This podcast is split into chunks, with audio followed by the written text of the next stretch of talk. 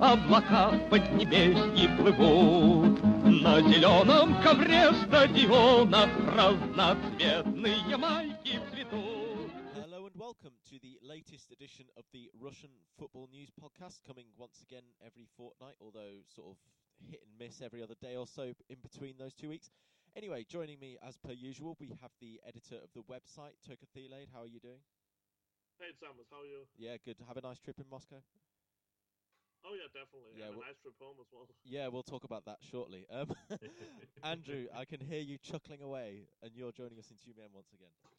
I am, I am. I don't have the same travel problems that Toka had, but uh, I'm doing well. How are you, Thomas? I'm good? all right. Yeah, I'm good, thank you. Uh, Toka, we've sort of got the trailer underway for the listeners. You you have to now say the whole plot. Well, I mean, after spending a month in Moscow, I basically just switched around the dates of my departure. So three and a half hours before I was supposed to leave Moscow, I discovered that I, I was leaving Tuesday and not Wednesday as I thought. So it was it was it was a busy day, and I made it ten minutes before boarding time, but. In the end, it all worked out, so I guess that's the most important thing. I was thinking, by the way, were you already packed? No, but I mean, it goes pretty quickly when you just throw everything down in the in the suitcases in a random order.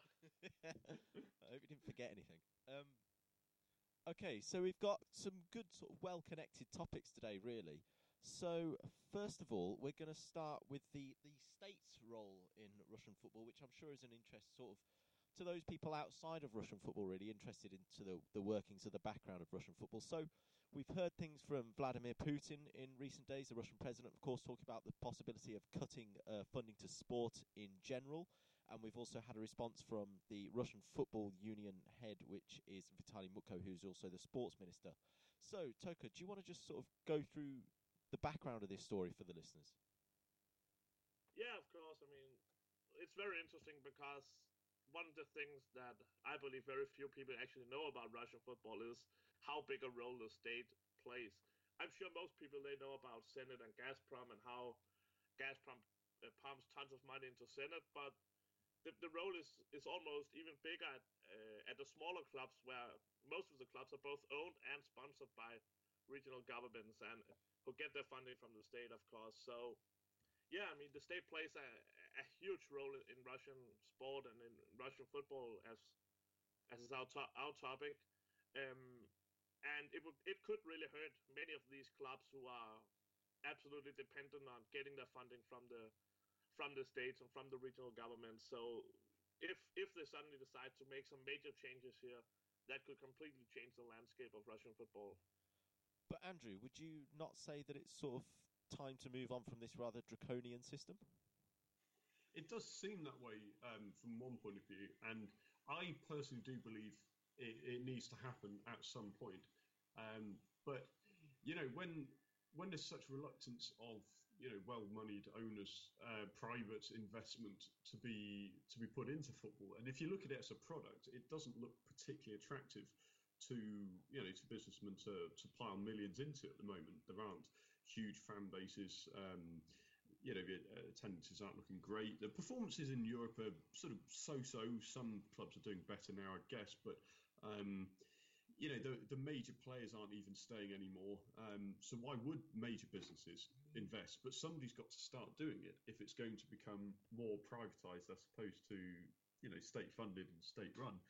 Um, the problem I see is not actually so much about the level of investment that um, that clubs will benefit from from the state or the lack of, in my opinion, but more the you know the the, the ownership you know on, on the running of the sport that clubs depend on the state. And they know that unless they grease the right poles they're just not going to they're not going to survive when they need help. Um, we saw the presidential election the russian football union um, how Mutko's election didn't surprise anybody, and most, I say most, a large part of the reason will have been because clubs just wouldn't have dared vote against him, knowing that he really does control their futures. Whereas, you know, in more open markets, uh, in different countries around around Europe, around the world, uh, clubs don't depend on the state, the the football association, So uh, I think some people might be a bit nervous. They might see it as a bit of a risk to go more private. But in the long term, I don't see how Russian football will move on, or at least keep up with the rest of, you know, rest of world football, European football. So long term, I think it has to happen. Although it will take a lot of bold first leaps of faith um, of investors, and firstly for them to be allowed to do so. Um, and I don't think that will happen anytime soon. Toka, would you pretty much go along with what Andrew says, or would you think that actually the state, the fact that the state has such a key role, is quite useful because, I mean, this is this is a very sort of naive point of view, I suppose, but there's not so much about the profit in this. Well, you could say that, and you could say that maybe they sponsor these clubs for some very idealistic reasons and and so on. But the fact remains that it, it doesn't really benefit the league. It doesn't really benefit football in the country, I believe. Of course, we have a large amount of of professional clubs, but as we have talked about many many times before, we probably have too many professional clubs. We have too many clubs who are not financially sustainable. Um, so I don't see this state involvement as a positive thing. But I have to disagree with Andrew on one thing because I don't think it, it, it should be the the companies that make the first step because I understand very well why you won't uh, invest in a Russian club right now. I mean, it's we saw, for example, even Savvidis as Rostov, who put in a lot of money, became main sponsor of the club, and he has basically no influence. He's just, hey, we need your money, but that's it. So I understand why you wouldn't throw your money after a Russian club at the moment. I think it should be the state who make the first step. It's the state who should who should let these clubs go, let them become businesses as we know in all other all other countries. And I'm a football romantic so it's difficult for me to say this but I just I think it's the only way for, for Russian football to move forward because right now all the clubs are they find themselves in a very comfortable situation. They get the money and they don't really have to to work that hard for it. But but that also that's also holding them back because none of them are, are really forced to develop. They can just keep doing what they've always been doing and then Russian football is just stalling and it keeps being at the same level as it has been for a very long time. And I definitely think it's a shame because there is potential. I mean, that's for sure. The thing is, I would say though, Toka, you say it's not really up to the companies to take the initiative, but surely in the sort of well, let's accept it now. Russia is trying to be a capitalist society. It is up to sort of private businesses to do that sort of thing. And also, the example I point out is Gazprom did this at Zenit. Now, I know Gazprom are a large company, but it's not like um, Russia lacks large companies. So there's pl- plenty of companies who have the potential to do this, but are just choosing not to. Well, Gazprom is, is not really that, that private, though. I mean, what what what I think would be the best if we have guys like Galitsky, for example, and Krasnodar, people who are who are completely private companies or private persons who, who want to go in and invest, or also like Giner or, or Fedun at Spartak and, and CSKA uh, these are the guys I think the clubs have to attract, but also they, they need to accept that I don't think Spartak and Krasnodar and CSKA are very good examples right now because none of them are really long-term sustainable. I mean, they're all very dependent on the having the money of this one guy, and then a summer like this one we saw with CSKA, where the owner doesn't have money to spend, the club will will not be able to spend any money, and it will stall the development.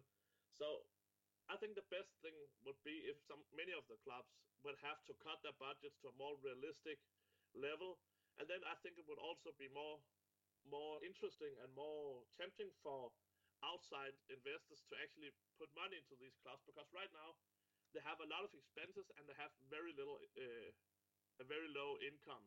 So it's not really a, a, a business you want to go into if you want to make money if you want to somehow get your name out. But if the club's budget was smaller, if they had fewer expenses and were on a more realistic level compared to the income, then I think it would also be much easier to attract investors and, and owners and sponsors because the amount of money needed to actually succeed would be smaller and and easier to, to throw after these clubs.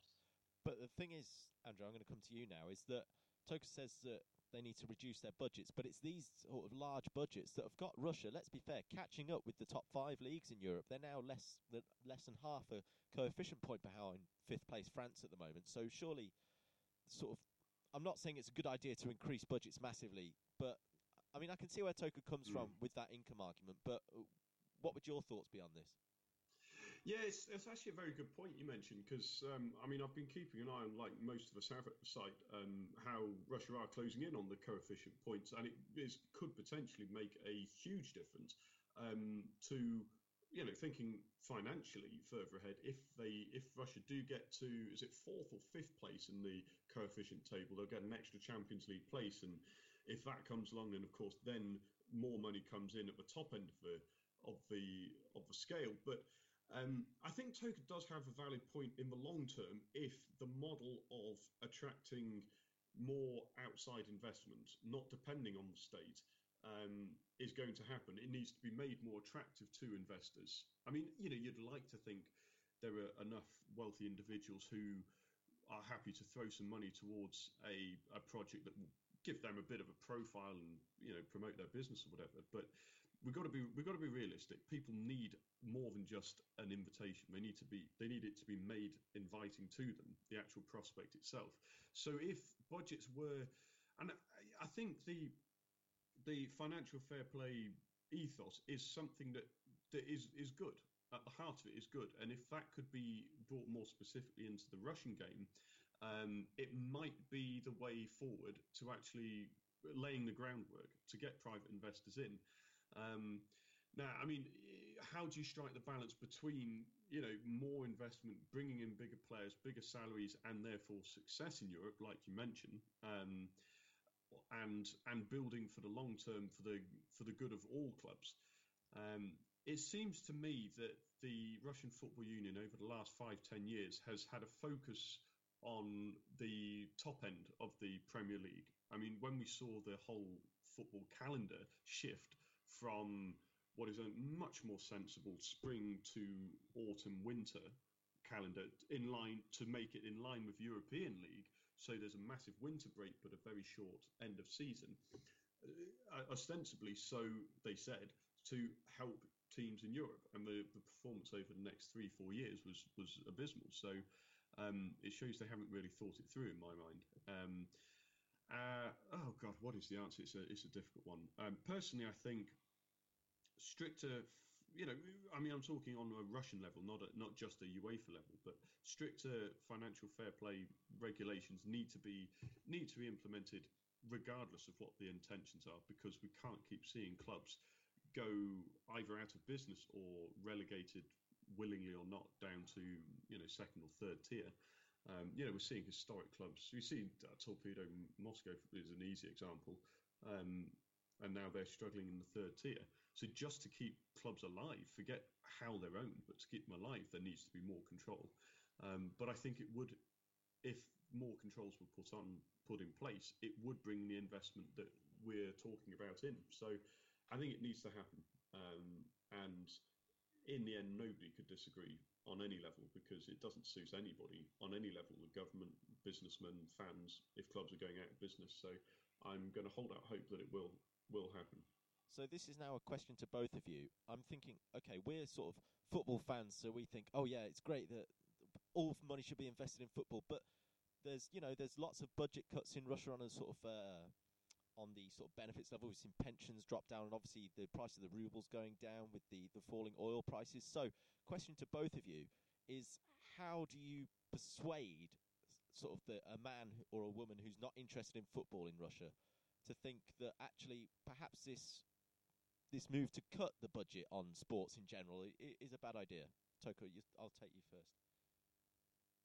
I think when, when, when we talk about this, I think this, the government and countries should be involved in sports. I think the money they invest should just be invested in, in, in grassroots and in youth football and in social projects, but they shouldn't have anything to do with the professional game. I don't think that's that's simply not the the um, the role of the government. I think they should direct all their spendings into youth development that could also benefit the national team and the clubs in the longer run, but but not in the in the professional game on the Premier League and the first division and and these things. Um, and of course, I, I mean, as a as a country, I think it makes much more sense to spend the money you have on welfare and all the all these other things because football is definitely a a luxury to spend money on, especially in a financial crisis as in Russia. Um, so I would say it would be completely sensible to to start reconsidering the amount of money being spent and used on foreign football stars and Hulk and Pavlyuchenko and all these guys. So, Andrew, how would you go about sort of persuading that, that man or woman on the street that this is a bad idea to stop this spending? Well, I, I, to be honest, it's it's difficult to completely persuade them it's a bad idea. But I agree with what Toka's saying. I think that is the line I would take. I would say, look, you know, you, you see you see in the public eye the the best played players, and they don't always attract the best attention, and that's the that's the negative association the you know the person who's not interested in football will will have with football as a whole but what needs to be stressed is the value of sport to society as a whole. You know, getting youngsters fit, getting um, you know, communities together, giving them a target, giving them um, giving youngsters somewhere to you know to develop themselves physically, mentally together. I mean, I I walk through the town where I live, Tyumen, and there are the, the best example is through schools. You know, schools here I don't know whether this is only on a local government level, I suspect it is, but there is a lot of investment on in um, schools laying down uh, artificial surfaces, which are then rented out in the evenings to members of the public. Um, yeah, I play twice a week in a school right in the centre of the city, brand new, top of the range um, 3G AstroTurf pitch, and and it's an excellent resource. That's where that's the sort of level of funding um, that's one example of where the level of funding could be persuaded. You know, people could be persuaded to go along with that um, because it really does benefit all levels of society. Now, if you start from that point and you explain, well, look, if you get people started but they don't have anywhere to go to, there's no uh, there's no structure with you know quality coaching with an actual prospect of developing yourself better if you have that interest. You know, what's the point in the first place? Almost, you know, you could just work from the ground up start with schools. You know, say right, we need to be able to afford and support coaches at a, you know, at youth level, like Toka says, and it's the the the problem with the cell is that it's a long term benefit to the professional teams. You know, I'm talking for football fans here now. Um, that you say, right, we're going to invest, invest, invest in youth development and sport it's in schools you'll you got to wait 10 15 20 years to see the benefits of that. Um, but that's the only way it will suit everybody. And it, that's that's what needs to happen i think. Um, so to answer your question i'd say we're not going to throw all the money at the highly paid stars who are way out of line with the average salary. We're going to make it benefit everybody from children upwards you know make it more of a community based investment. The line I would go for is that you might find this slightly interesting is that I've actually just finished reading a book called Gangs of Birmingham, and it's uh, about gangs in Birmingham, sort of the 1860s and 70s, and talks about how the uh, the youth used to sort of throw stones essentially at people to pass uh, to pass the time and sort of lots of stabbings and things like that. And actually, it says in the conclusion of that book that the outbreak of football. Uh, particularly in schools and things like that, was a big sort of cure for that gang violence, if you like. Now, I'm not suggesting that Russia, modern day Russia, is going to revert to Birmingham in the 1860s and 70s. But that's that sort of, you know, focus on giving kids an outlet essentially is what I would sort of put my argument on. But anyway, I want to move on now to which is a nicely connected topic is Dynamo Moscow. So we know that they've got lots of sort of interties with the state here, Andrew. So do you want to just give the the listeners a bit of a background to the situation? Well, yeah, sure. I mean, um, Dynamo Moscow, one of the most historic clubs in the country, um, and were relegated for the first time in their history last uh, in in the summer. Sorry, um, a few months ago because they they broke financial fair play regulations, uh, mostly due to a very dubious sponsorship deal with VTB Bank, um, who I, I, believe I'm right in saying they, their, the sponsorship money they were paying was judged by an independent expert to be 10 times over the actual value of what they were uh, of what they were getting. You know, they're main shirt sponsors, um, but they didn't have naming rights to the stadium or anything like that. So, um, quite rightly, I don't think anybody could dispute they were they were um, docked uh, docked their place in Europe, um, and they were forced to sell lots of their major stars. Um, Mathieu Valbuena, um, he was just um, a magical player, but they had to let him go. They were relegated, um, and actually, I believe this is the best example, certainly that I'm aware of in Europe, of financial fair play regulations working. Um, because you know it's it was a complete farce the sponsorship deal they had. Um, it was a complete front, and it's uh, it broke it broke rules, and it got hugely paid stars in um, an unsustainable level. You know, we even saw that Jorge Mendes deal that was rumored to be in place before. I think believe it was just before they were relegated, um, where the super agent would have you know brought back some players. He worked with them ten years ago, I think it was. Yeah, we discussed that on a podcast Um, earlier last season. We we did, didn't we? Yeah. I mean, I mean that was just a, a crazy story in itself, even if they had stayed up.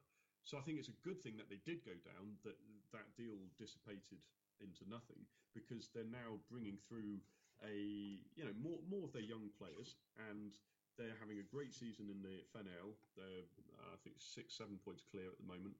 Um, so I believe it's a success story. I mean, Dy- Dynamo fans may disagree in the short term, but by the time they get promoted at the end of this season, which they undoubtedly will do, they'll be in a much healthier position, and I think Russian football will be better, the better for it. So, Toka, what would you go with on the Dynamo story? But actually, Andrew reminded me there with the star players. You wrote a fantastic piece, I think it was yesterday, about Alexander Büttner on the website and the sort of dressing room he was surrounded with at the start of last season compared to the one this season. So, if you want to just sort of tie in any answer with Dynamo about that piece, that'd be that'd be fantastic. Yeah, it was it was funny because Büttner was one of the few players who didn't manage to to leave the club last season. I remember I looked the last time he played for for Dynamo before that game in Wednesday was in August last season when they played against Lokomotiv and and he played alongside Valbuena and um, Zhirkov and Kokorin and all these Christopher Samba, all these great players that played for Dynamo back then. And then the whole thing yeah, as Andrew said, they were thrown out of Europe and the players started to leave the club. And he spent the next six months on the second team before being sent to Anderlecht on loan in January. And then he just returned this summer and was very openly saying that he wanted to leave Moscow and Dynamo. But nothing happened, and now he just returned to the first team. And apparently his fitness is is seen as good enough to play in the for the first team again, and I, I, will- I'll probably see him a couple of more times this season in the starting lineup, and then I assume they'll try to sell him in January uh, to get in a bit, a bit of money just six months before his contract expires. So, but but. It's, it's definitely interesting. I mean, he's one of the most expensive guys in the squad, and with VTB Bank sponsorship deal ending in in December, it's it's difficult to see him staying at the club and extending his contract because he's a very expensive guy and Dynamo's future is a bit uncertain at the moment. We don't really know what will happen um, with the club. They don't have many sponsors lined up for for next year, so it's it's it's an interesting time for for the club. At least they're doing well on the pitch, so that makes it easier for them to find new sponsors and, and all that, of course. But yeah, it should be good to follow. What I was going to say is, you mentioned VTB Bank there, of course, partly state owned, which goes back to our previous discussion on the state's role. What would you think about Dynamo as an example of having that state involvement to a degree? Well, I think Dynamo is a very clear example of what happens when you become too dependent on getting your money from your owner. Because it's important to remember that VTB, VTB Bank had this strange double role, both as an owner but also as main sponsor, kind of like uh, Russian Railways at Lokomotiv, which is was also one of the problems because obviously UEFA doesn't allow that and are not very happy about this these double roles. Um, and as we could see, Dynamo were completely dependent on VTB Bank, and as soon as they found out that okay, we can receive this ridiculous amount of money from from our owner, then the whole financial budget and and the whole structure of the club just fell through because they had no backup plans. They had no other. I mean, it, it was so unsustainable and so short-sighted that it was almost bound to go go wrong at some point for someone. And I wouldn't be surprised to see that happen elsewhere because right now these clubs they just depend so much on these on these owners, and it's really not it's it, it's not safe for for the clubs and the players and whoever's involved. Yeah, Andrew, as our sort of resident FNL expert, if you like, um, you keep an eye on Dinamo, I assume, being top of the league, like you said. I mean, what is their? Let's go back to on the pitch now, rather than off the pitch with them. What is their success this season down to primarily? Would you say? Well, it was it was like I I predicted it would be, and like many people probably did the same. That they they have a more settled squad. Um, they they've got some. They've got a, a brilliant youth a youth team that won, I believe, won the youth championship two years in a row, or Russian Youth Cup or something. Um, so they've got a good youth setup anyway. Um, I personally, I was amazed that Kirill Panchenko was allowed to leave CSKA Moscow on loan to join them, um, and he's just absolutely tearing it up at the moment. He's he's on 11 goals already this season. Uh, and bear in mind, last season's top scorer, Hassan Mamtov, um, got 16 all season. Uh, season before that, I think it was Yannick Bolly got about 15. Panchenko's on 11, and we're not even in November.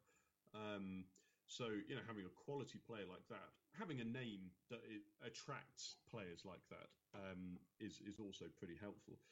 Um, and the the fact, the truth is that even with, I mean, unless something truly horrific happens in December when the VTB Bank sponsorship ends and they, if they fail to find any sponsorship and can't pay wages, unless that happens, the the players would know that they're joining obviously the biggest club in the division and therefore virtually certain to go up, if not at the end of this season, then the next. And we now can see they will go up this season.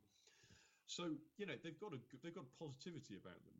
Um, they're uh, they're not you know it's not like getting relegated from the Premier League to the Championship in England, where the gap in finances is so enormous from the prize money from you know finishing finishing bottom of the Premier League, getting I don't know how much it is, is it what, 40, 50 million just for finishing bottom?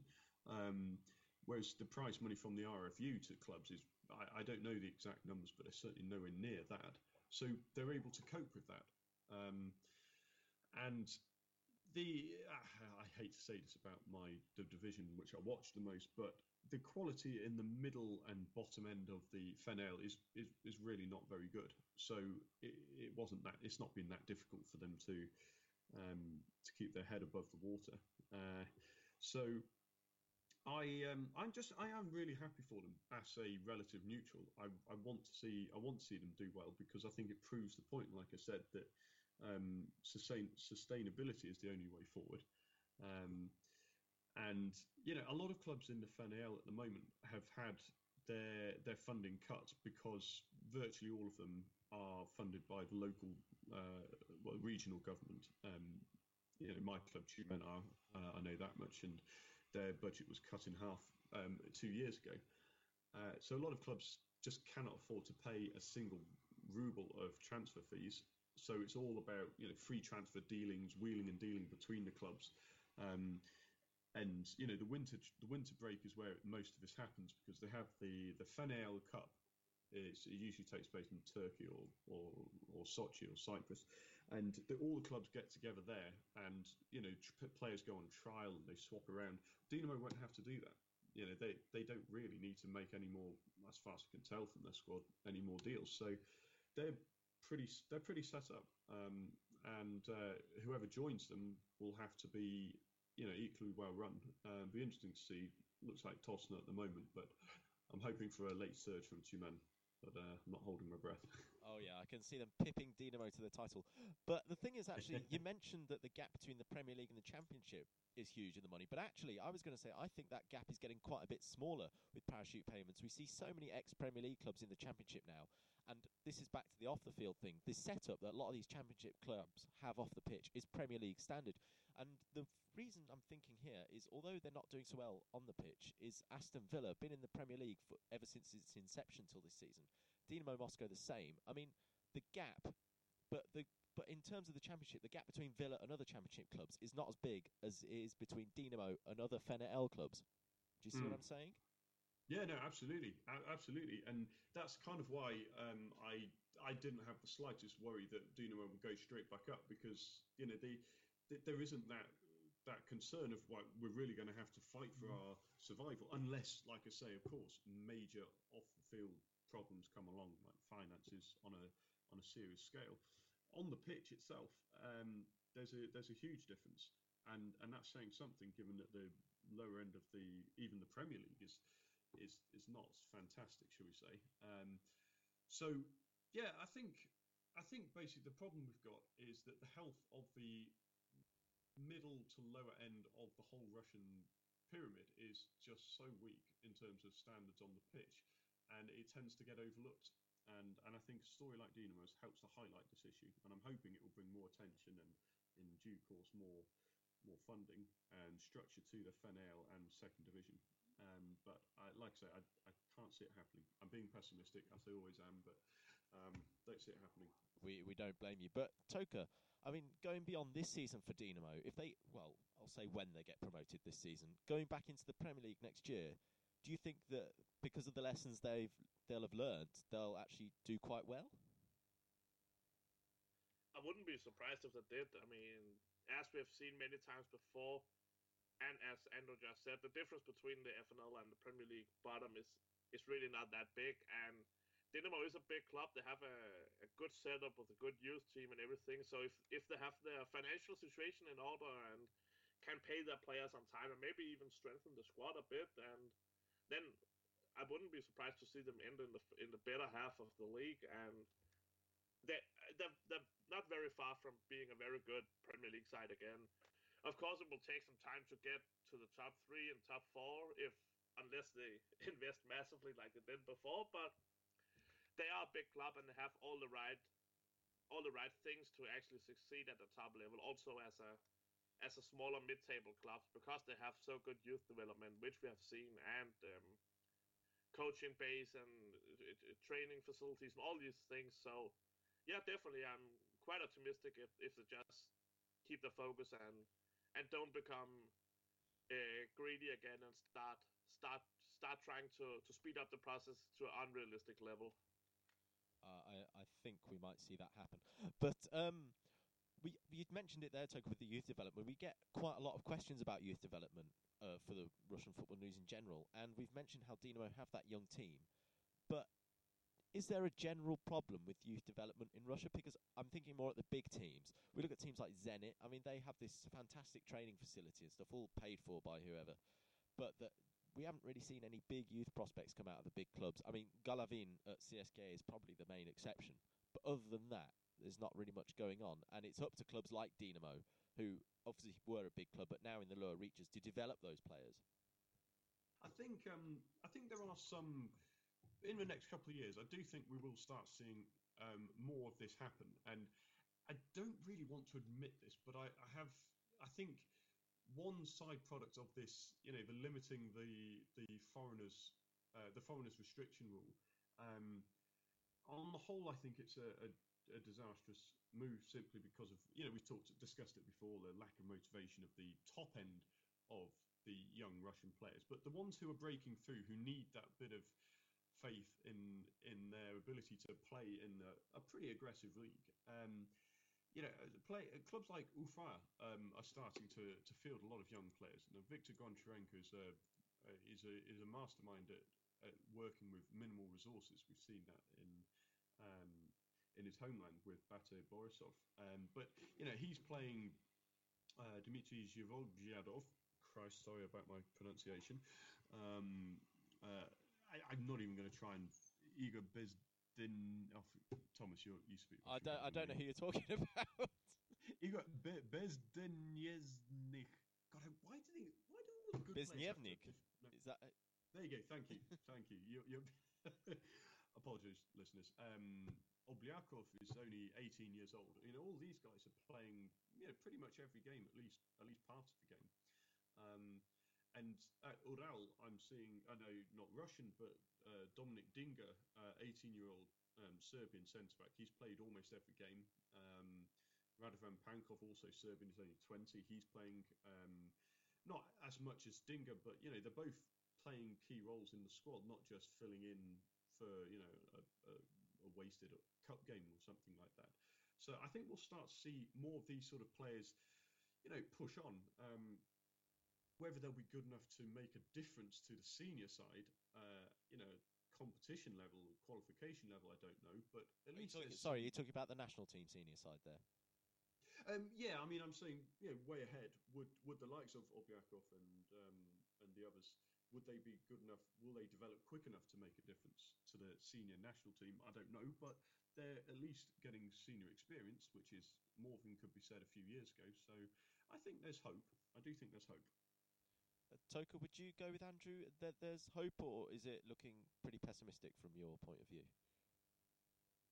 Well, I have to say I'm not very optimistic about the quality of, of many of these young players, and of course, one thing is to to get through to the to the um, first team and get these couple of games, but the seem the big biggest problem seems to be when they have to take the step from being a young guy where you can accept that you can make mistakes to actually become a regular and become a key player on the team. That that seems to be very difficult for many of these players. But of, of course, it's very positive, as Andrew said at Ufa and Ural, that we see many of these young guys come through and get playing time.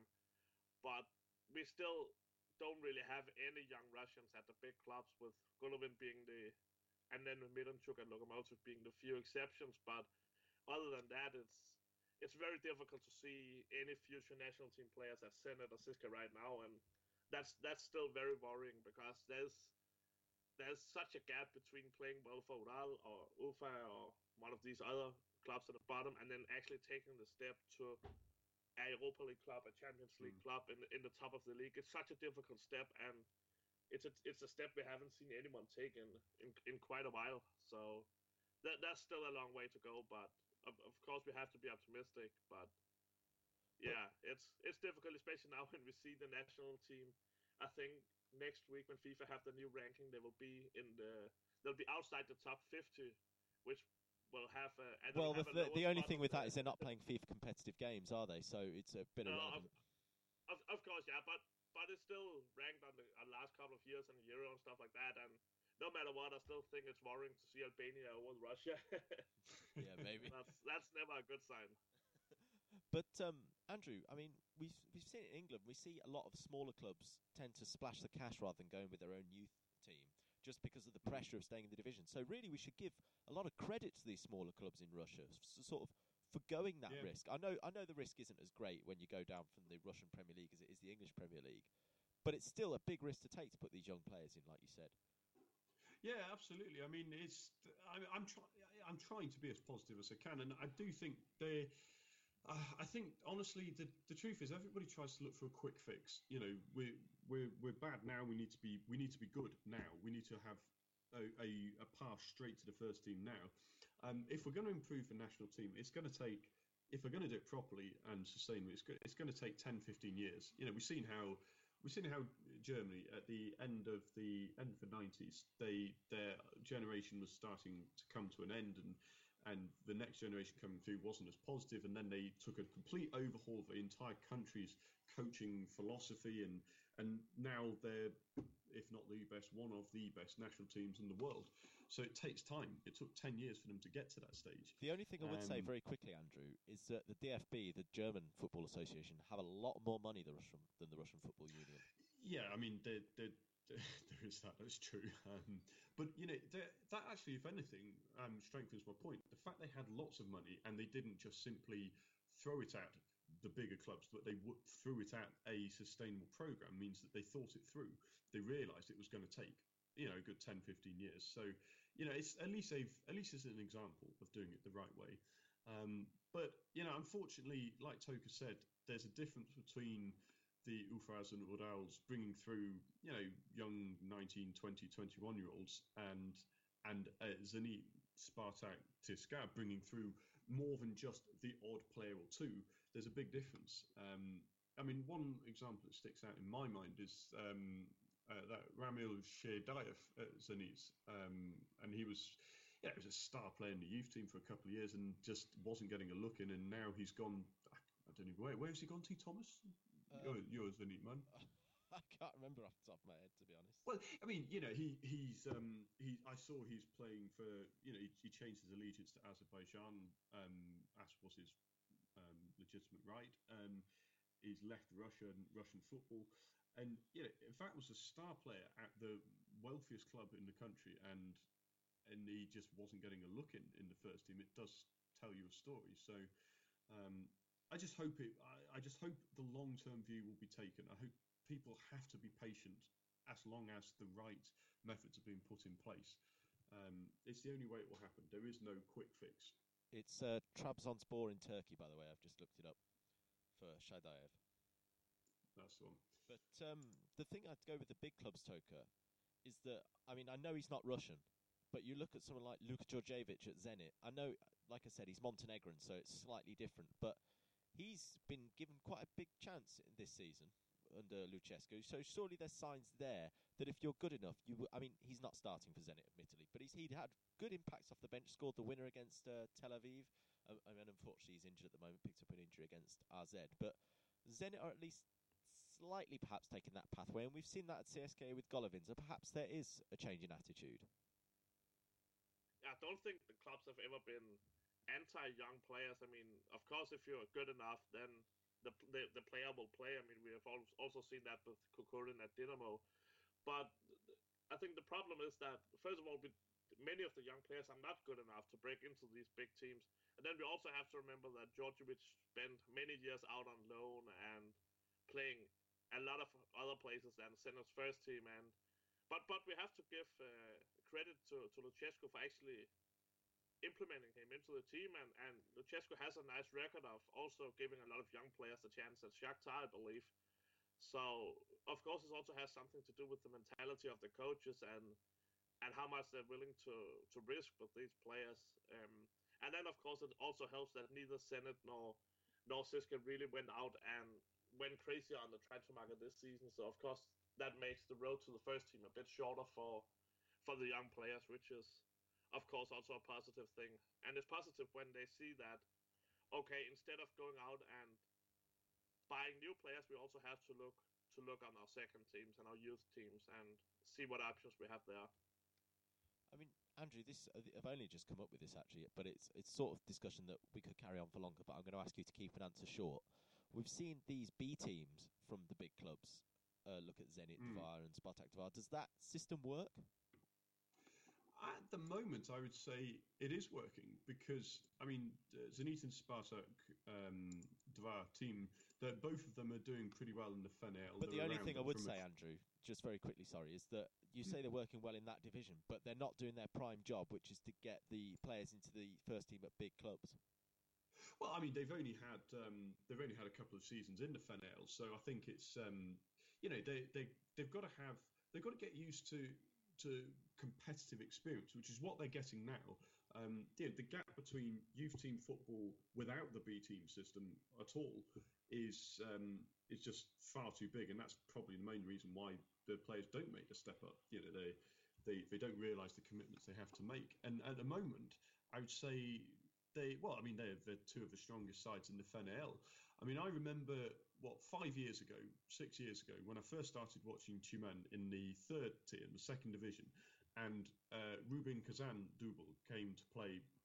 They were in in our um, our division of the second tier, third tier, sorry, and they were absolutely appalling. I, I mean, I know that they were only you know, 19, 20, and uh, perhaps the physicality of it was came into it, but they were just terrible in all aspects of the game. And I thought, if that is the level below the senior team, then they're, they're, they're never going to have a look at them.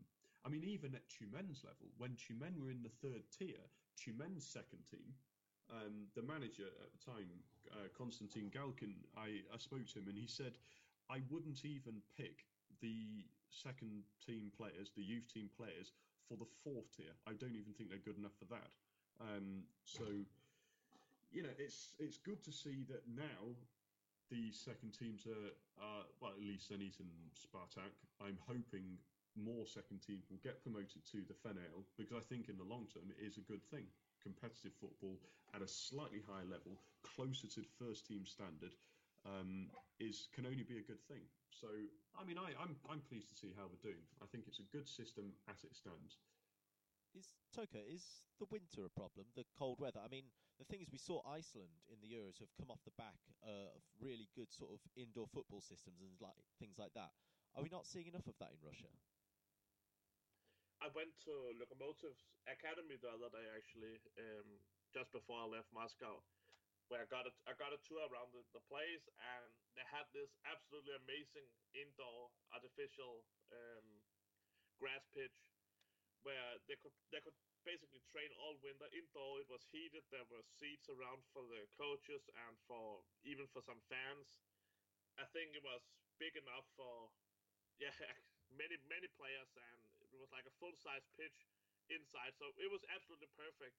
But of course, it, it makes some limits on um, what to do in the winter because you need to have kind of a big budget to to build something like that inside, or you and or you can travel away, but you need an even bigger budget for that. So definitely, it's it, it puts some limits on especially the smaller clubs, and that's that will come back to the whole state funding because I think these are the kind of things that the state could be funding. Not not for a club like Locom- Lokomotiv, of course, but um, for communities and cities and and yeah, social Mm. projects basically. Um, so definitely, I mean, it is a couple of months where where training is difficult, but that has not been a problem in the in the past. And Russia is not the only country where you have a cold winter, and they, I mean, look at Sweden for example. It's it's also difficult in Sweden, but they still manage to to make Zlatan. So surely Russia could also succeed despite the despite the winter. You just have to find some some solutions and and some way to to keep the players active and so they don't forget how to play football during those three or four they're on break. I mean, Andrew, I was going to sort of Toke beat me to the point. Really, it really goes back to that first discussion. I would say that actually, with the cut in funding for sports in general, this is really not going to happen. And the other thing I'd say is that Toke mentions Zlatan there. Zlatan grew up a lot on street football. And I mean, it goes back to another podcast discussion of whether Russia's a footballing country. Everything just connects beautifully. But um, but the fact that Russian kids don't go out and play street football and things like that, and this cut in state funding for indoor venues, it, I really Yeah. can't see anything happening. To be honest, Well, it, it is a very good point. I mean, I, I've always been struck by my time here about. I mean, I'm talking about the summer months here. The winter months, it, well, fairly obviously, it's not going to happen outside. But even in the summer months, you don't see those sort of casual games of football or kids kicking a ball around. You, you know, plenty of adults will rent, like I say, will rent these outdoor pitches that the schools have, and they're good quality at school. But you won't see the kids off their own back going and playing. Um, I actually think as a solution for the winter, and again, I'm sure we've had a discussion either on a podcast or, or on a round table before, um, that the during the winter months, I mean, you mentioned the funding to to have these sort of centres, these indoor all-weather centres where you know winter training or even winter leagues could perhaps be staged. It, the, the funding for those would be infinitely more sustainable than what most Premier League clubs do now, where they go for a you know warm weather training session abroad, um, or at least in Sochi. But I mean, you, say it sounds it's in the same country. It's just as expensive. Sochi's a, an expensive place. You know, you've got to think of all the flights for all of the squad, the the managers, the masseurs, um, hotels, the food. I mean, that's it's a huge amount, huge expense. Um, whereas if the uh, government at least puts some funding towards a centre that could be used all year round by not just the club but the public and keep it well maintained. Um, I honestly think in the long term it would be a sustainable thing. Although I, I know I know what you, the point you made was a was a good one, and that just very simply, if the if they're going to cut funding on sport, they're hardly going to suddenly jump in and say, well, now we're going to build a few more indoor centres. Um, although what I would say is, I'd say two things about it. One that it doesn't have to be seen as funding sport, but simply funding social projects like we've mentioned, because it really genuinely would be used by, you know, by the public, by children playing sport, and it could be used all year round quite quite easily. But also, I'd say that you know most people assume that it's only in Moscow or possibly St. Petersburg that there are these facilities, but there really are in other cities. Um, certainly, facilities that could be upgraded to to the standard necessary for a winter league, or, or are already at that stage now. Um, I know in Novosibirsk they have a facility, the the university there. Um, a few of my friends here used to study there. Um, and they tell me they have a, a, an awesome indoor facility. In Yekaterinburg, there's a top of the range one that even hosted Premier League football whilst the SKB Bank Arena was being developed. So you know, there's there's there's half a network there. It could be, um, and it doesn't even have to be state funded. You could simply encourage private investment, get sponsorship, um, you know, put a bit of money in, build a few of these facilities, and before you know it, you've got uh, options for a winter period there. So I think it could be done. I think all FAs of struggling countries like England should just listen to this podcast because we we've just got the answers. That's the thing. It's fantastic. We do, we do. but just before we move on to sort of questions and things, the things I will say about you uh, mentioned with the sort of kids not going on their own back, going around St Petersburg, as I tend to do when I'm there, in sort of every suburban park outside of the city centre, there tends to be a five-a-side pitch, which is pretty much in use all the time, which is just fantastic to see. But anyway, going to move on to listeners' questions now. We've got we've got a few that we've liked the look of. As always, listeners, do send your questions in. We will try our best to answer them. Now, Toke, coming back from your trip in Moscow, we've seen pieces on the website, and it's been a big sort of topic on Russian football news recently about the attendances in Moscow. And somebody's asked us to go into more detail about that. So, this is your bag, so you can sort of take the cat and run. Well, it's it's a very big issue, and it, there are probably a lot more. There's there's so many many reasons for these issues, but basically, what we see if we have a lot of beautiful stadiums in Moscow, but we have very few people to fill them. Uh, CSKA, Spartak, Lokomotiv, and actually Dynamo as well. And soon they play an even better stadium. They all play at modern new stadiums, but people simply stay away. And one of the main issues behind this is that the clubs make it so difficult for make so little attempt to get people to stadium. And one of the best examples of this is, I think it was yesterday or two days ago, CSKA proudly announced on their website, on their Facebook, on the Twitter, that on VK as well, that now the fans could finally pay with bank cards when they want to buy tickets. And then yesterday they said now they could even buy tickets online. And it's 2016 and the club just got online ticket system. I mean, if that Wow. when that's the case, I think that's the perfect situation of the clubs not even trying to get people to the stadium. I spoke with many guys um, when I was in Moscow who said it was so difficult to get their to get their season tickets for CSKA's games. They had to show up in working hours in the middle of the week to pick it up.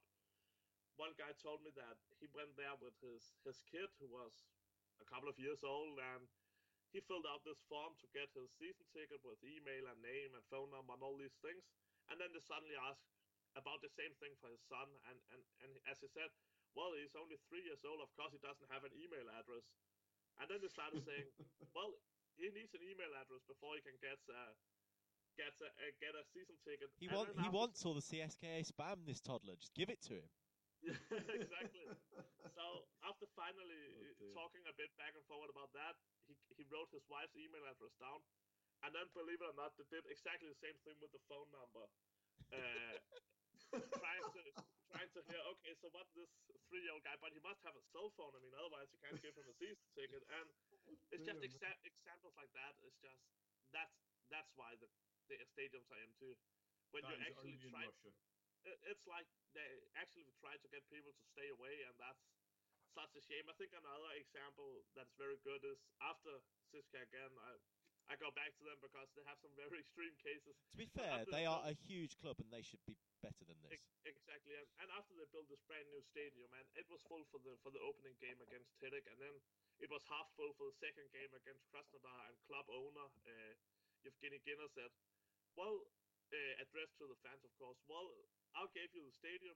Now it's your job to to fill it up." And I thought, well, that's oh God. certainly a lazy attitude, especially because he's a private owner. He should have this business sense to get the stadium filled. But but how can he just give the responsibility away like that? That's that was a disaster because, as I've said before, building the stadium is, is definitely the easiest part.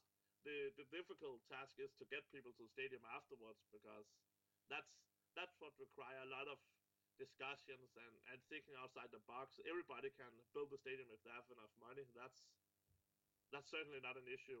Maybe in Russia, but but but in general, it's it's the easiest part. Just ask Zenit St. Petersburg if it's easy to build a stadium. okay, so again, nice quick fire questions. That was great, Toke. I love those examples about CSK. We're going to come on to the only in Russian football later, so that's like a bonus. I hope I haven't hope Toke hasn't taken that away from anybody. But anyway, interesting uh, question that came in as well. So quite an interesting one. Is that how did interest for Russian football stem for you as an individual? So, Andrew. Well, I mean, for me, it was it was quite quite simple. I moved out here, um, but the truth was, before I came out here, I knew absolutely nothing about Russian football other than the, the UEFA Cup winning sides uh, in the mid noughties, and um, it was actually it, well, it ties into what Toke just said. It was very difficult for me to get attached to football. I mean, I, I will watch any level of football. I don't need encouragement. I actively tried to seek out the stadium, and it took me. Um, I mean, it's not just because of my lack of Russian or directions. It took me about six months to find the stadium. I couldn't find anybody who went to the ground. Did you sleep in that time, or were you just wandering the streets of Tyumen? I could have been walking six months solid without sleep and still not found it. But um, no, I mean, in the end, I did go, and it was a brand brand new stadium in the city. It's built to Premier League standards, and I thought, well, this is a club going places.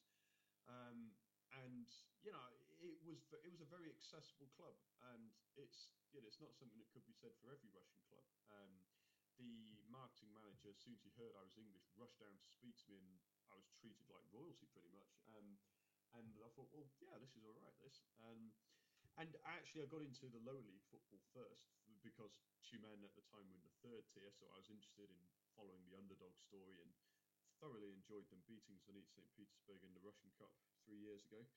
Um, and, Thanks for that. And then, yeah, I just I was waiting for the response. but you know, the for me, the appeal of Russian football has been the the unknown quantity about it. I mean, you do get some absolute gems of players, and I'm sure on another podcast, perhaps in the winter break, we'll we'll run the rule over the best emerging players. Um, but you know, I mean, Giuliano, I'll just pick him out. I'll send pick on him for a while. He's just absolutely just blitzing it at the moment. And yet, had I not followed Russian football, I wouldn't have known him. And I bet most people in England still don't know about him. Um, so the appeal of Russian football for me is, you know, learning something new about football every day and not knowing quite what direction it's going to go in. Um, so yeah, I'm, I'm I'm proud to be a Russian football fan. Perfect. And Toke, how would how did how would you describe your experiences? Oh, it's it's a mix between many things. I mean, I've always been very interested in Russia, history, culture, all these things, and then co- combined with these great UEFA Cup winning sides and Michael Laudrup going to to coach Spartak in 2008, and that's well, I guess that's that's where it all started. It and then it ended in a a massive failure for for Laudrup, but well, that's that's a, that's a history for another time, I guess. Yeah, it's not it's not the first time a coach has failed at Spartak, to be fair. And not the first time Laudrup has failed as well. So yeah, true. is he is he still in the Middle East? Yeah, he just signed a two-year contract with a club in Qatar, so he's I don't know. I guess he's earning a lot of money at least. Well, that's fair enough, I suppose. Um, another question we had, very quickly answer from both of you: the overachievers and the underachievers of the Russian Premier League this season. Andrew.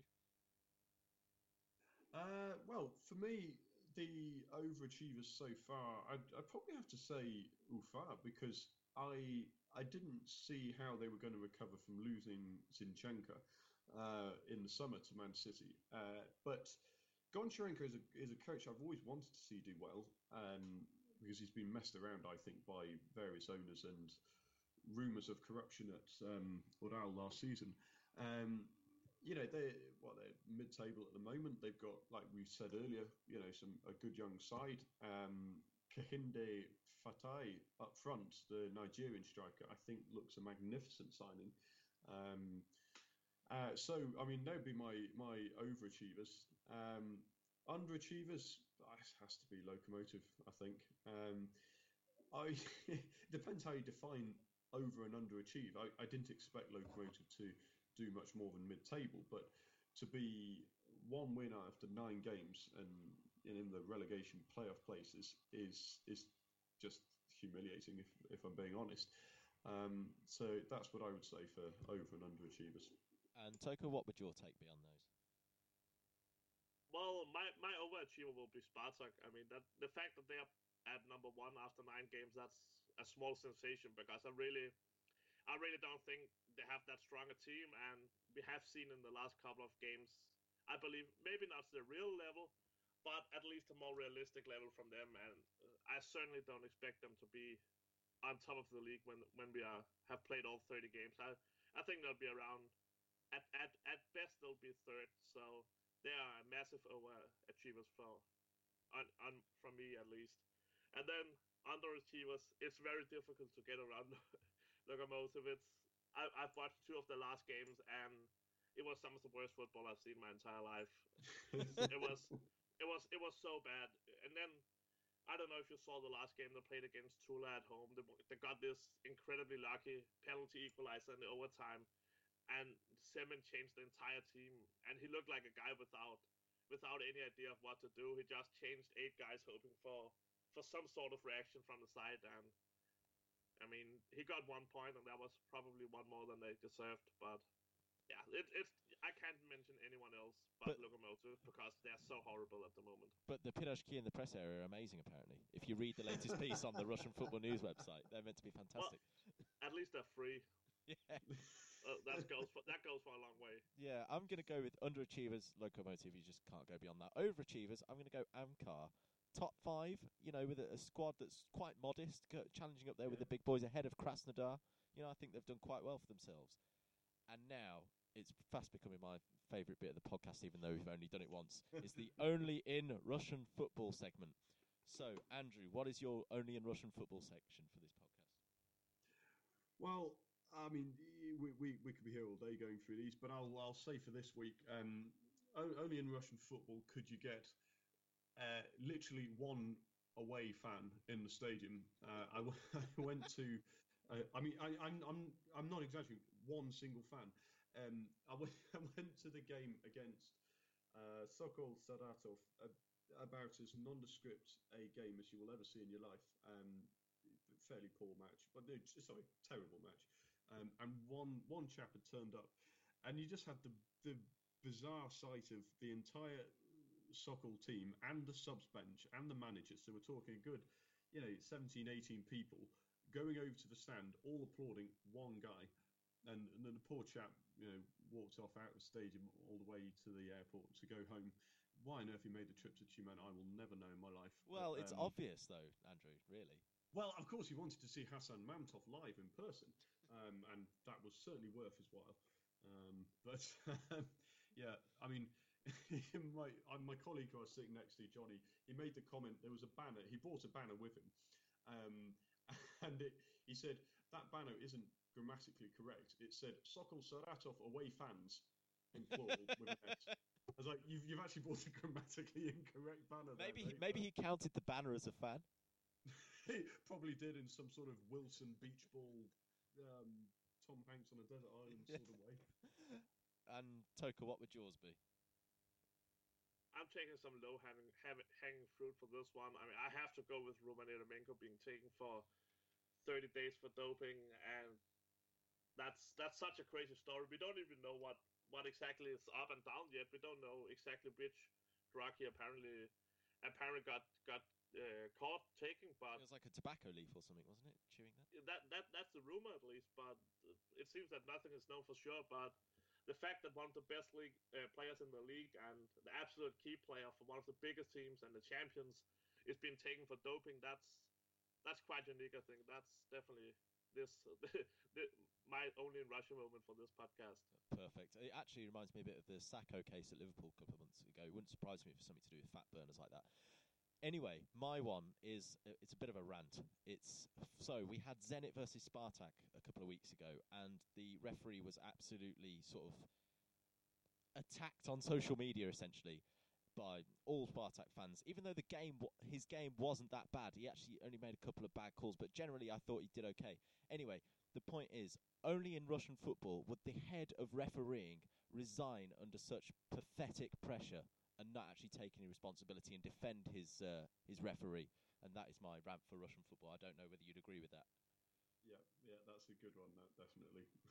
okay, perfect. So it pretty much brings us to the end of this podcast. I'd like to thank once again Andrew Flint. No problem. Pleasure as always, Thomas. Good stuff. And we'll hopefully see some more away fans at Tyumen sometime soon. Well, um, I wouldn't count on it, but I hope so too. and Toke, th- thanks again. Glad you didn't miss your flight because it means you've been able to uh, come on here. Oh yeah, me too. It was, uh, always, a pleasure. Perfect. And so, for the listeners, like I've said previously, do send in your questions for us. Uh, Facebook Russian Football News at Russ Football News dot, uh, on Twitter. Sorry, at Russ Football News. And then, of course, keep looking at the websites. We've got some great stuff on there at the moment, uh, particularly about the attendances in Moscow, which is actually quite fascinating at the moment. So, again, thanks for listening, and we will see you on the next podcast. Идет футбольный матч, летит над полем мяч. Идет футбольный матч, летит над полем мяч.